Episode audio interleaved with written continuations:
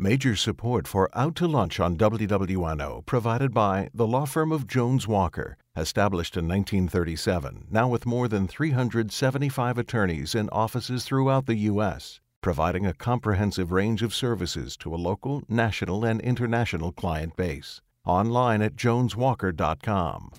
Additional support comes from Fidelity Homestead Savings Bank, Resource Management LLC, and Luba Workers Comp.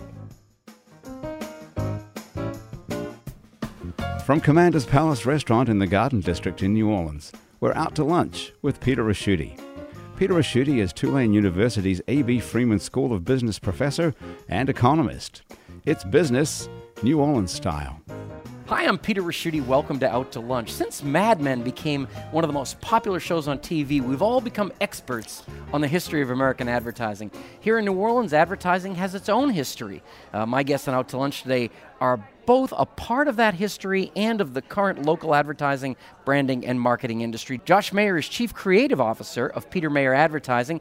Peter Mayer was Josh's dad. He founded the firm in 1967, and before joining it, Josh worked in advertising in New York, Bangkok, and on accounts like Kodak, Burger King, McDonald's, Mobil Oil, and many others. Uh, Josh, welcomed out to lunch. Thank you. I'm proud to be here. My other lunch guest was part of another New Orleans advertising dynasty. That's Keating Magee. Before going out on her own and founding the full service public relations company Gamble Communications, Betsy Gamble has, among many achievements, been recognized with awards from the Public Relations Society of America, the prestigious Press Club, and the International Association of Business Communicators. Uh, Betsy, welcome to Out to Lunch. Thank you, Peter. It's fun to be here. Now, Josh, TV advertising is probably one of the most pervasive and influential art forms mankind has ever created. Uh, for better or worse, more people have seen a Coke commercial than a play by Shakespeare or a painting by Picasso. Very often, TV commercials are more creative than the shows they're sandwiched into. Uh, going to work every day, sitting in a room with a bunch of people and dreaming this stuff up would seem like a fantasy job to most of us. How much of your day is actually spent creating the ads? Oh, uh, the actual creation of the ads, very little. Um, creating the environment where other people can create it a lot. Uh, so um, I seem like I'm more like the uh, the pot than the soup these days, keeping things hot and, and letting the. We were talking before we were on the air about our staff are so you know both of our companies is so talented. So our jobs, as we've moved up through the ranks, is now to really provide the atmosphere and the culture that these people can do great work. But is it fun to sit and listen and participate? It's absolutely fun. Uh, it's more critical than you'd think it is creative because you're always trying to figure out what's right and what's wrong, but it, but it is a lot of fun. I think one of the things in speaking with young professionals, and um, I have an office full of um, young women, you know, we're an all female office. But um, to explain to them the creativity is fantastic as long as it is strategic. And that's so important for these young professionals to understand as they you know, brainstorm and come up with these fabulous ideas, but we have to remember that it's got to be strategic and help our clients achieve their goals. Now, Betsy, your specialty is in public relations, uh, that whole end of marketing. One of the interesting aspects of what you do, and I don't know whether I should use the word manipulate the media, but you have a. yeah, but let's you have, not use that. Yes, there's probably another term there. You may have a better one. But it's your ability to get big news outlets like USA Today and the New York Times and the Washington Post to take an interest in your clients and write about them without giving away any corporate secrets. How the heck do you do that? Well, you know, PR is really all about relationships. It's relationships with your client, it's relationships with media, with community, with um, the political leadership.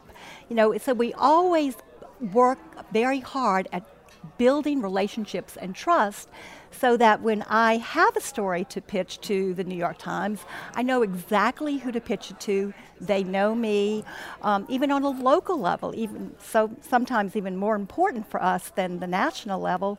You know, to call an assignment editor and say, "Hi, it's Betsy," and that's all I have to say. And and they are so um, appreciative when we think of them, and we are so appreciative of them always covering our story. So it's that strengthening and cultivating relationships that makes our job um, effective. And what about clients? Uh, clients that, that, that get interviewed by the media. One of the things we actually have a course on this at Tulane in the business school, but so many business people just say, "Oh, just just I don't want to talk to them. It's going to be bad." Do you have to train people to work with the media? Well, sometimes we do. We do something called media training. It's it's as simple as that. There's some misconceptions about um, about PR. You know, even from a client side, and we have to educate them. One is that um, they're going to be able to control the message um, and tell the reporter exactly what to say or what to write. How about this one? You ever do this one where they say, you interview people and they say, uh, "Can I hear the final cut and Right, pro- approve right, it for us?" I said, "No, right, you can't do right. that." or can I can I proof the final Yes. story? And so no, if you need to control the message 100%, control the placement, you buy an ad, right? um, but we we really work to make our clients to help guide them through the interview process, and so that they're not caught off guard and they're very comfortable with with what they say. Well, Josh, let me ask: When a client comes to you, um, do they often, oftentimes, have a very good idea of what they want this uh, the campaign to look like, or is it, "I've got this problem, help us"? Yeah, it's more the latter than the former. It's more of a business problem or a business situation that we're trying to solve. So, as, as, as uh, you alluded in your first question about you know creativity and brainstorming, that's the very end of a long process of, like Betsy said, being very strategic. You know, we do discovery, find out what is the problem, what are the what are your peers doing, uh, what are you doing wrong, what are you doing right. Um, so it, uh, it's a it's a process, uh, and it is a, a, long process rather than a short process. But um, the, you know, as, as Betsy alluded to this, and I think it's true. There's so much more discipline and strategy in what we do than what is depicted in in popular media like Mad Men. I mean, it would be very boring for them to to show what really happens. but but it all is fodder, and you can't sti skip a step if you want to be strategically sound. Right. And to piggyback on what Josh is saying, that research really forms the foundation of what we do, whether it's, you know, from a PR standpoint or marketing, advertising. Um, we really look at research to determine what direction to go. That's either primary research, Yeah. Secondary research. You can go field your own interviews. You can. I mean, the internet has changed everything for us because so much data is available Mm-hmm. that you can make hypotheses now that you couldn't make 10 years ago because the data's there. Have you become more quantitative? Oh my gosh, yes. Yeah. Everybody's become more Yeah. quantitative. Yeah. Uh, clients will say, "All right, is this going to work? Tell me why you say that we need to do this," and you can show them. Um, now, there's still the the art part of it. There's still if people feel this way, we think if you position yourself this way, they will, you know, like it. There's still a bit of art, but you've got so much more data that you can use. So much more. And to quantify things from a PR end, um, it used to be people looked at the number of impressions that appeared about a PR story or something like that. People aren't doing that quite as much. They're using criteria that might be more meaningful to them.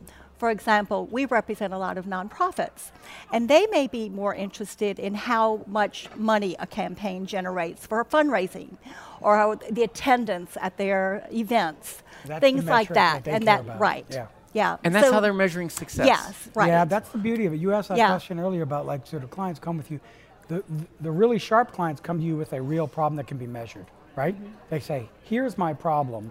Let's measure where we are now, and let's here's the benchmark that I'm going to use to judge whether we're successful." You want that? We always ask this question, and I'm sure Betsy asks it the same way, which we, or in a different way, but the Yeah. same point is, what's a touchdown look like to you? Yeah. What does that look like? You need to define that for us so that we can align ourselves with your goals too. Mm-hmm. And that's the great thing about a job is you go from meeting to meeting client to client, you learn about the most amazing businesses in one Yeah, single day yeah. and your mind switches. That's the tricky part is to switch from Zatarain's Rice to CenturyLink uh, Telecom to yet another client and you're having to jump all the way and go, all right, what's the metric again? Okay, how do we get there?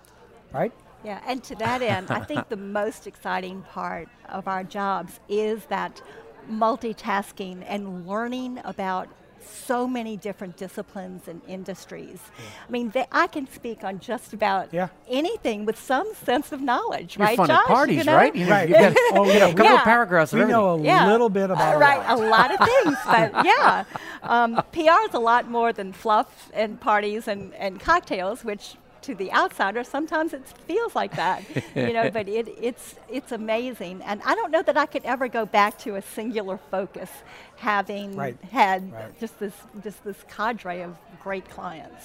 I wanted to ask you both this question: Is you hear people say any publicity is good publicity? Is that true, or is that just kind of a a throwaway sentence in the industry? What? Not true. I think it's, I think it's a throwaway. Okay. That's like saying sex sells. That's yeah, not necessarily true. no. oh, it doesn't. um, Geez, that's the other thing I thought. Nah, no. No, um, we we do we go to great lengths to keep things out of the press sometimes, and um, your name plastered um, aligned with something very negative. It, it could take it could take eons to fix that and I agree. correct it. What do you do if your um, if your company is, is being attacked by a couple of folks somewhere? Where, where do you go? I mean, particularly on social media. It, it really it depends on to what extent it is. Um, we represent several restaurants and hotels that are often in um, social media conversations, and sometimes somebody might complain about the parking or the the food or um, you know the bed was lumpy or whatever.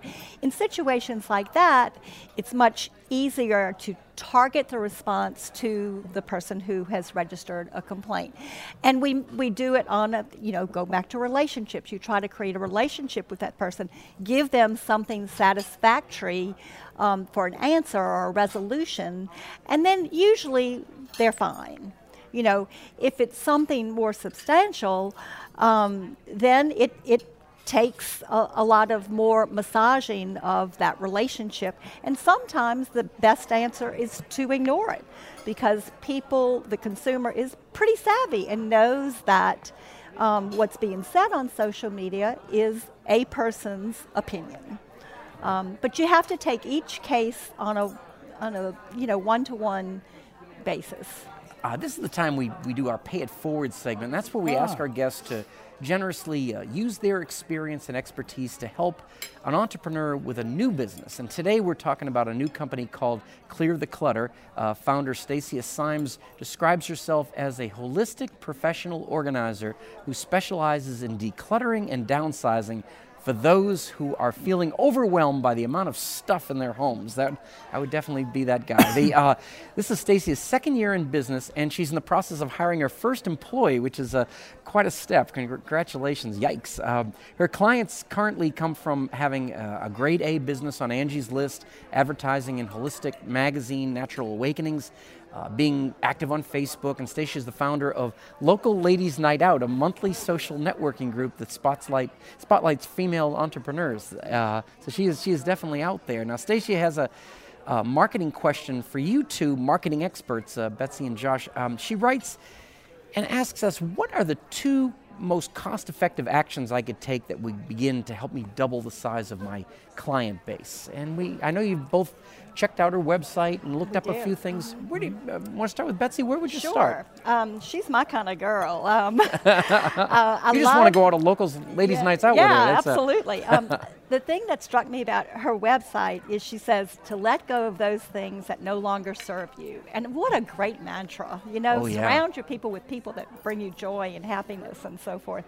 Um, something that we do um, routinely, when, you know, when it makes strategic sense for our clients, is something called cause marketing. And that is aligning yourself with a nonprofit and you get the benefit of their doing some marketing for you you're doing good for the community and it's also good for your business. So it's the whole adage doing good is good for business.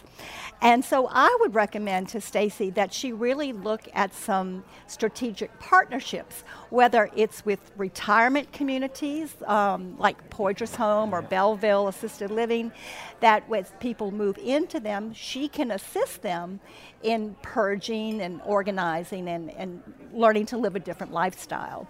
Also, partnering with, um, with, with small, um, like children's stores and so forth. One of her areas of expertise is creating age appropriate bedrooms and play areas. So, partnering some, with somebody like Zuka Baby or um, the Magic Box um, to work with them to, dis- to determine what are those educational milestones and so forth that, that you can um, really incorporate into an organized room for your child. So using that cause marketing, um, and um, because we think PR is probably the most cost effective of the marketing disciplines.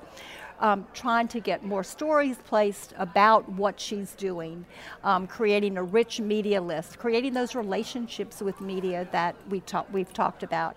Um, all of that will really help draw traffic to her business and position her as an expert in the field. I wouldn't have thought of any of those, and that's why you're who you are. There's uh, Those are good. What I about thought the idea of like with a uh, retirement home is a brilliant idea. There's people that really have to move into a much smaller. Well, but also right. because then you're downside. reaching the target audience of really their Right. kids who are Right. bringing them there. And they're saying, well, if you did that for mom or dad, Right. you know, I've got this garage. They can, Right. You know, I think it's a great idea. Yeah. Right. And that's a good alignment. yeah. Um, Mine's a bit more mundane. I think I think what, what Betsy said is right. I looked around at some of her competition just in New Orleans. There's a company called NOLA Clutter Busters. There's Clutter Clearer, and um, those people actually show up um, earlier in Google search than she does.